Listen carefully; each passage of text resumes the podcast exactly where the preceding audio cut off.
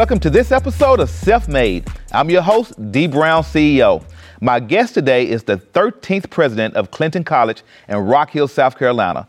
Please help me welcome the Reverend Dr. Lester McCorn.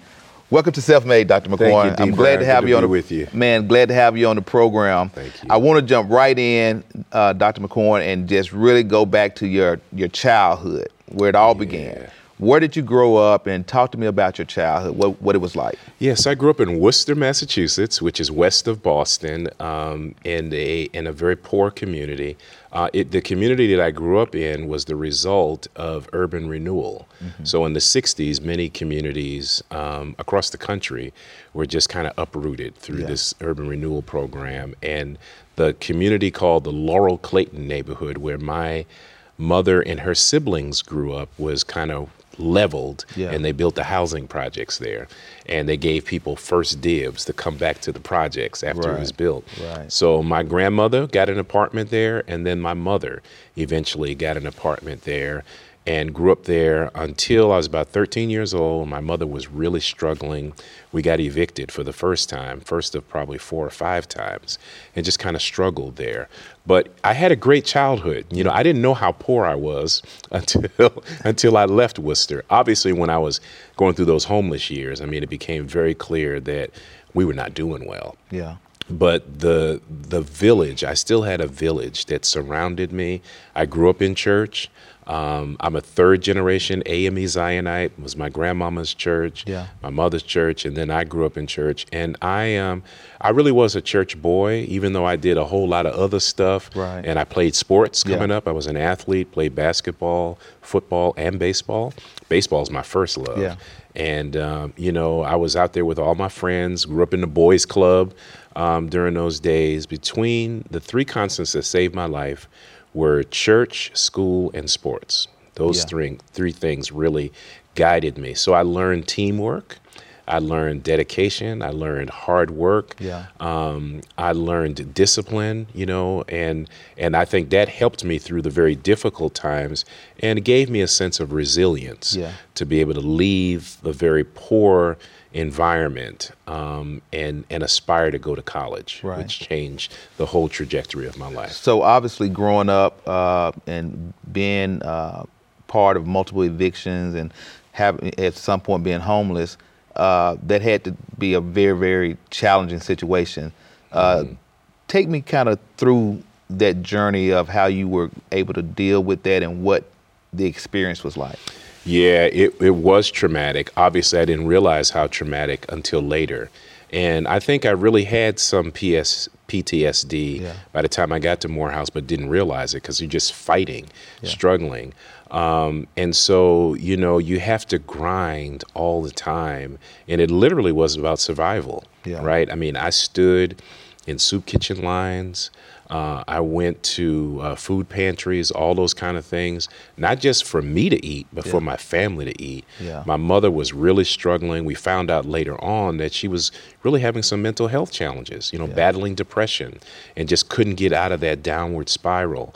And so, as a kid, when you're trying to just make it, you're not realizing the impact that it's having on you. Don't have time to feel sorry for yourself, Right. Right? You just got to do what you got to do, and then you're also trying to save face. That's the other thing. It's the peer pressure. Yeah. Like you don't want all your friends to know, Right, what you know, going through. yeah, Yeah. exactly. Because you know, you know the peer pressure for kids. It's Right. like your clothes. You don't have dirty, you know, hand me downs, all of that. But I mean, the truth of the matter is, I had a lot of clothes from Goodwill. You know, I had people who gave me clothes. Um, and so we just had to, you know, try to make it. We always had, my mother had a sense of pride. Yeah. This is the ironic part of it, you know, like she didn't want people to know, Right. you know, what was going on. And she was, you know, from what I hear from people, she was a sharp dresser, you know, always a good looking lady, well put together. Um, and so she didn't want people to see that. So she kind of passed that down to us, my sister and I. Yeah. So we were always, you know, trying to look presentable, as we say in the right. community, you know, looking presentable so that people don't really know. Now, people who knew, knew. Right. Like my church family knew. My pastor came to our rescue and helped us get another place to live and that kind of thing. And there were people in my church that never judged me. That's Yeah. the other thing about the village, Yeah. right? If I had been in another community, I would have been judged. People would have looked down on me, all that kind of stuff. Right. I never felt that when I was coming through. I always felt like people cared about me, they were compassionate, and they were still pushing me. Like they wouldn't let me get away with stuff just because I was poor and homeless. Right. It was like, no, you got potential. So we're going to keep pushing you. So all of those things helped me. And I always say it's really the grace of God. Yeah. The last thing I'll say about that, my pastor literally took me into the parsonage with him. So the last time we got evicted, um, I was so upset and ready to give up. I had a quarter in my pocket and went to a payphone. Like Yeah. my kids don't even know what a payphone is, right? I went to the payphone and called my pastor, and um, he asked the essential question, Lester, where are you? Yeah. right? It was more than just my geographic location. And um, he came and got me and moved me into the parsonage. Right. I don't even remember how long I lived with him. It might have been a year or so, but his wife cooked for me, washed my clothes. They took care of me. He let me work at the church. You know, Yeah. I was like the janitor, the sexton at a young age, cleaning up, cutting the lawn at the parsonage. You know, learning those things that growing up in the projects you don't Right. You know, you know, you don't you don't cut grass, you don't take care of stuff. So he um, he literally saved my life. Yeah. And he just died about a year ago, but he was the only father I ever knew. Wow.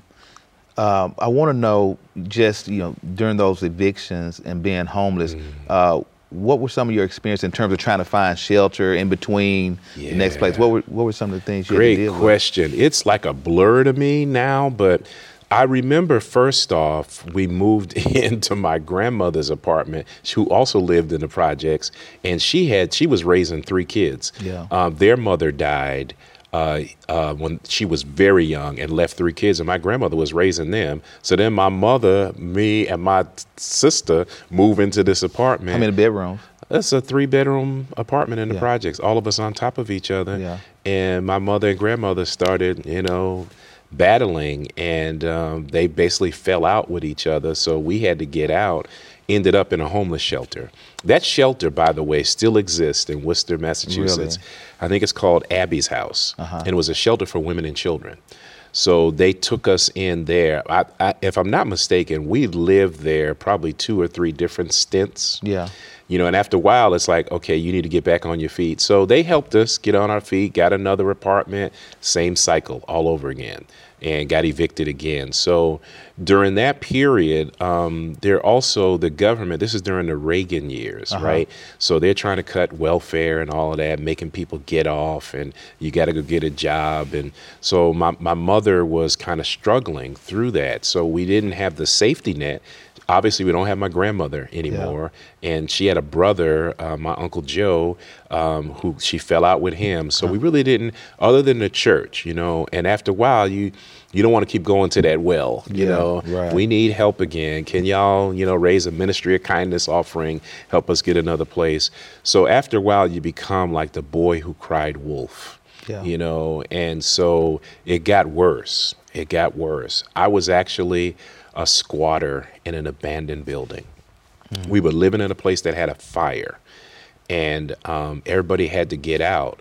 And at that time i don't know what happened to the landlord or what happened um, but they never really checked on us. Yeah. and we were squatting in that building. Man. you know no heat um, no lights. We were just kind of making it Yeah. until we could get to the to the next place.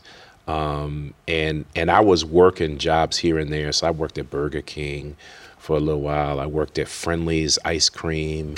Um, had other little summer jobs. So I became the breadwinner for our family Right, you know right. at like 14 15 years old Man, wow.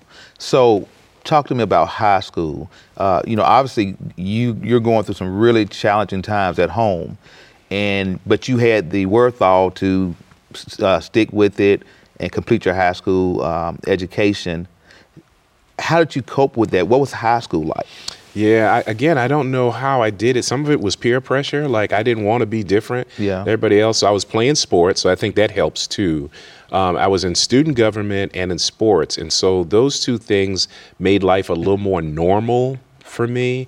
Um, at least I had something to take my mind off of my troubles. Yeah. Um, and when I, I go back home to like, I'll never forget a very embarrassing situation. Um, my sophomore year, I got injured, and so I became sort of like the team manager. Yeah. And the coach would come and pick me up because I didn't have transportation. So to make sure that the manager was there, he would come by and scoop me up. And he really didn't know where I lived. Somehow, somebody told him where I lived, and he came by. Uh, he had another player in the car who came to this. It wasn't really a shelter. I can't even describe what it was, but it was connected to um, the food pantry that we were going to, and they just gave us a place to live, but we were sharing it with other people. And he came looking for me, um, and I was so embarrassed that he came into that into that space, but he never said anything about it. Wow. And he didn't say anything to the coach. Yeah. And the coach never asked me about my living situation. Yeah. You know, um, but it was things like that that I'm negotiating, you know, behind Right. the scenes, Right. trying to live a normal life. Yeah. You know, and that's what you you know you have to try to do. So I did that all the way through. The another thing, unbeknownst to me, this is how I feel like people were conspiring on my behalf. Uh-huh. Um, my pastor. Um, I didn't find this out until I went back to visit my high school after I was at Morehouse. I went to go see a science teacher who I really liked. And um, he said to me, this is how, this was my clue. He said to me, uh, I'm so proud of you. You're doing so well. Because I, know when you were here, you were from pillar to post. And I looked at him like, first of all, I didn't, I wasn't familiar with the terminology, Yeah. but I knew he was getting at something. Right. And it was his way of saying, I knew you were poor and homeless and struggling when you were a student. Right. So I found out later my pastor went to the school to tell the principal and the guidance counselor, here's what's going on with Lester. So if you see him falling off in school, this is what's happening. And we just want you to be aware of this that he's not a bad kid. Yeah. He's not a bad student. He's going through some rough times. And if you all could just kind of pay attention to that, I think he'll be fine. Wow, amazing. Yeah. Now, you know, we talked about this journey from no house to more house. So, you know, obviously the odds are stacked against you in Mm-hmm. terms of uh, making it in life, uh, coming from your uh, situation. So, take me on that journey from how you get from uh, no house to more house. Yeah, it's an amazing journey. So again, my you know my presiding elder's wife says to me, "You should go to Morehouse." I apply, right? It, and to be honest with you, Dee, it's the only school I applied to. I felt like I had a backup. You know, um, Livingstone College in Salisbury, North Carolina, is our denomination's other school. So that's Clinton College's sister school. Yeah. I knew I could go to Livingstone. I was like, I'm not going to have any problem going there. I need to put all my eggs in this basket and see if I can. And I got in. And uh, again, my guidance counselor. Here's the other thing. He might have been the only African American high school guidance counselor in Worcester, Massachusetts. He was at my high school. Really? Um, Wow. I I since have met his niece, who's a member of the church that I go to in Rock Hill, South Carolina. Really? Just wow. amazing. Yeah. Uh, so he helped put together my package to go to Morehouse. I don't really know how to apply to college. I'm the first generation Right. college student. I had done okay as a student. By my senior year, I had picked my grades back up again. I was in honors classes. You know, before I got to high school, like like elementary school, junior high school, I'm like one of the smartest kids. Like I'm doing really well in school. I loved school, and you could tell I was a student leader, all of that. But by the time I'm, you know, 14 years old, 13, 14, we're evicted. I'm spiraling. So it's it's hard for me. I'm still doing my best, but Yeah. you know, I'm not at the top of my game. I'm not at the top of my class. I'm also going to school with a lot of smart kids. Yeah. I mean, they're they're well off, you know, middle class, upper middle class kids who are doing well. You know, they're they're going to be all right. And so again, because I'm competitive, I'm trying to keep up with them. So finally, by senior year, you know, I'm doing okay. I did fairly well on my SATs. Um, I think I got like a thousand on my SATs, and you know, comparing it to your demographic, your peer group, you know, I'm looking pretty good. I'm a student leader. Somehow I got elected senior class president. Man. So I had that, I had my church stuff. So I think all of that made me look like a potential Yeah. man of Morehouse. Right. So they took a chance on me. You They know, made a good bet, didn't? I'm so glad they did.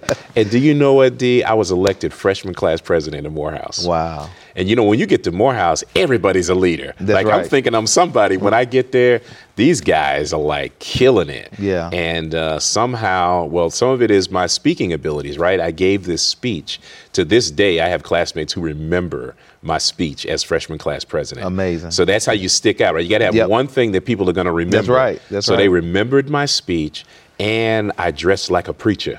Right? So, you know, all that stuff is working in That's my right. favor. That's right. And they elect, elected me class president. So, uh, speaking of uh, speaking like a preacher, you are a preacher. I am. And so, talk to me about when you received your calling to go into the ministry. Yeah, it's interesting you ask it. I, I was talking to some of my white colleagues in ministry. It's not quite the same for them. Like in in the in the black church tradition, you got to have a calling, right? You can't just make up your mind. I think I want to be a preacher. Right. You know, in other faith traditions, you can kind of do that. It's a it's a sense of um, you know vocation. You know that I, I want to do this and I want to do good. In the black church, you got to have a calling, Yeah. and you got to give full proof, right? Right. by this what's called a trial sermon. When I was coming up, we called it trial sermon. Nowadays, people call it initial sermon. I like trial sermon because it's not that we're questioning whether God called you or not, although there is some question of Yeah. that. But you got to demonstrate, and people have to license you, Yeah. right? That's how it works in in our ch- church tradition. And so. Um, I got my call to preach while I was homeless, while I was a squatter in an abandoned building. Oh, man. I heard the voice of God speak to me clearly. And basically, God was saying to me, This is not the end of your story, but this is going to be a part of your story. Yeah. And I want to use you Right. you know um, and i remember sitting in church you know while the while the preacher was preaching i'm hearing another sermon that i'm supposed to be preaching sermon. yeah, i could see myself standing in the pulpit it was that kind of thing Yeah. at 13 14 15 years old so at 15 i accepted the call i preached my trial sermon at 16 years old i'm licensed to preach at 16 Oh, wow. and got Yeah. my first church as a pastor at 20 years old 20 years old. Mm-hmm. And you had to have tremendous faith because, as you know, when people go through trials and Yes. tribulations, right, hard times break the faith. Those right. that's th- those are the type of things that make people feel like God has turned That's uh, his right. back on you. So you had to have some some real uh, faith Yeah. to to do that. And then you go on, and you you are a preacher, but you go on to become uh, the 13th president of Clinton College. So Mm. talk to me about that journey to get to the presidency. Yeah, it was um, in many ways sort of a natural progression for me. Um, when I was at Morehouse, that's when I got bit by the bug. You know, I wanted to be a college president. I mean, Dr. King was my idol. In fact, um, not everyone knows this, but Dr. King's dream was to be a college president. Really, You know, he I went to get that. yeah, he went to get this PhD at Boston University. You don't need a PhD to be a pastor, right? That's correct, Yeah, yeah. he went to do the PhD because he wanted to be a college president. Benjamin Elijah Mays, who was his mentor at Morehouse, one Mays is the one that convinced him to go into ministry. King wanted to be a lawyer. He did not want, like many preachers' kids, he was running as far as he could uh, from preaching, right? He not that he didn't love Daddy King. You know, he looked up to him and Daddy King's friends, all of them saw something in Lil Martin. You know, they saw it, but he was like, I don't want to do that. I, I don't want to be a black preacher. I want to I want to be a college president. So he, you know, prepared himself for that. Um, he made a hard decision uh, while at Boston University towards the end um, that he wanted to go into. To, I mean, he'd already described, decided he was going to go into ministry because he had gone to seminary, but he decided he was going to be a pastor Yeah. and use that, you know, as his launching pad. And so um, he made a hard decision to go to Montgomery. Alabama to take that church, and the rest is history, right? That's right. You know, he didn't. He finished his his defended his dissertation after he was the pastor of Dexter Avenue Baptist Church. Um, and so, similarly, I followed that path. I wanted to be a college president while I was a student at Morehouse. Again, sort of like this call I had looking at the person up there. I was Yeah. having that at Morehouse. I'm looking at these people, you know, the president of Morehouse and other people, and seeing myself standing there. Yeah. And so I just prepared myself along the way, went to Yale Divinity School, went to Chicago Theological Seminary. I had started a PhD program at Garrett Evangelical at Northwestern University, not too far away from here. Um, I left that program um, to move to Atlanta. I was going to work at Morehouse. That fell through while I was there. So I, I, I continued in pastoral ministry and eventually went back to school and got a doctorate. I'm actually finishing a second doctorate right Yeah. now. Um, but uh, one of my classmates from this first doctoral program called me about the presidency of another HBCU. And, um, and it just stirred, it reignited this fire in me. And so um, I didn't get that presidency, but in the interim, I was talking to somebody, a couple of our bishops in the AME Zion Church, who said to me, Have you considered Clinton College? Now, the reason this is important is because not only were they hearing my passion, you know, Mm-hmm. saying that I, I had this chance for this other school, it didn't come through, but it was their, them affirming something in me. Right. Like they would not have said that to me if they didn't believe Right. I could be a college That's right. president. They saw it too, and they were like, "You should, you should think about Clinton." And so Clinton went through a crisis period, removed the president, my predecessor, and they voted quickly and unanimously to make me the acting president. So I had to go back to my church Yeah. and announce to them, um, "This, this is it for me." You know, it was tough after Yeah. 31 years. 31 I 31 had been a years. pastor for 31 years to leave that and accept this challenge. But I went all in. You know, I was like, this is what I'm going to do. Yeah. Move my family to Rock Hill, South Carolina. And it was the best decision I've ever made. So talk about some of the exciting things you have going on at Clinton College because I know you have a very uh, progressive uh, plan to uh, transform the college. Yeah, thank you. Well, um, I'm that guy that likes to take little and try to make it much. Yeah. You know, um, I love a challenge and I love building. And so I saw nothing but potential at Clinton. Um, you know, I knew that it was going to be a heavy lift because it's a very small school, low endowment, not a lot of resources, and zero notoriety, right? No one knows about Little Clinton College. And still to this day, I go places and people are like, that's an HBCU? Yeah. At Rock Hill, South Carolina? How come I've never heard of it?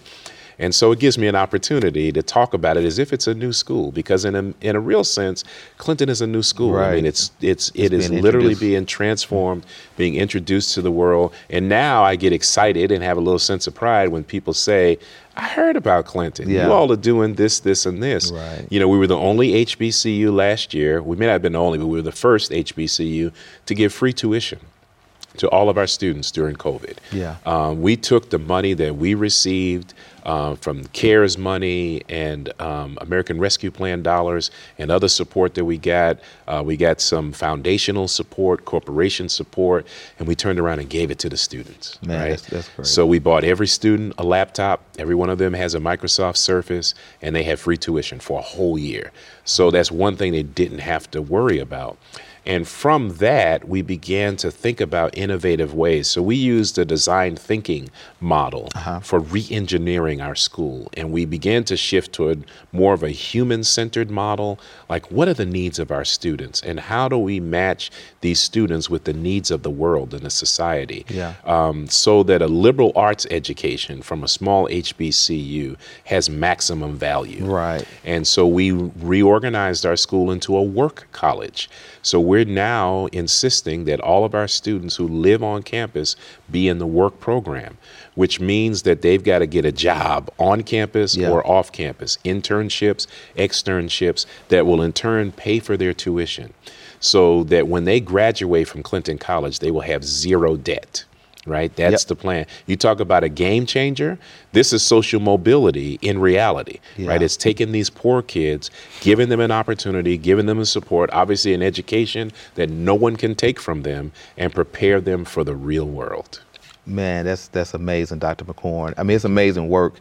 But what what inspires me most about uh, your story mm. is that it, it highlights that here in America, despite what anyone think about this country, anyone who's willing to make the commitment and use their ingenuity and the resiliency can be whatever they want to be. Yes, sir. No matter what economic circumstances uh, you come from. You don't need any advantages in life to, to be successful here. You just need the desire in your heart. Your, your story is just amazing because I, I can see so many people using all of those failures uh, mm. of the system and around them, That's right? right. Uh, using all those excuses to not right. be successful and blame it on the system and blame it on everything uh, but themselves. But you, you pulled yourself up by your bootstrap, mm. and you uh, you're the epitome of what we made this show to highlight, which is uh, people who are really self-made. So thank you, thank you so much, Dr. Thank McCorn, for being on the show. To my viewers, thank you for watching this episode of Self Made with Dee Brown CEO. And remember, without you, there's no me.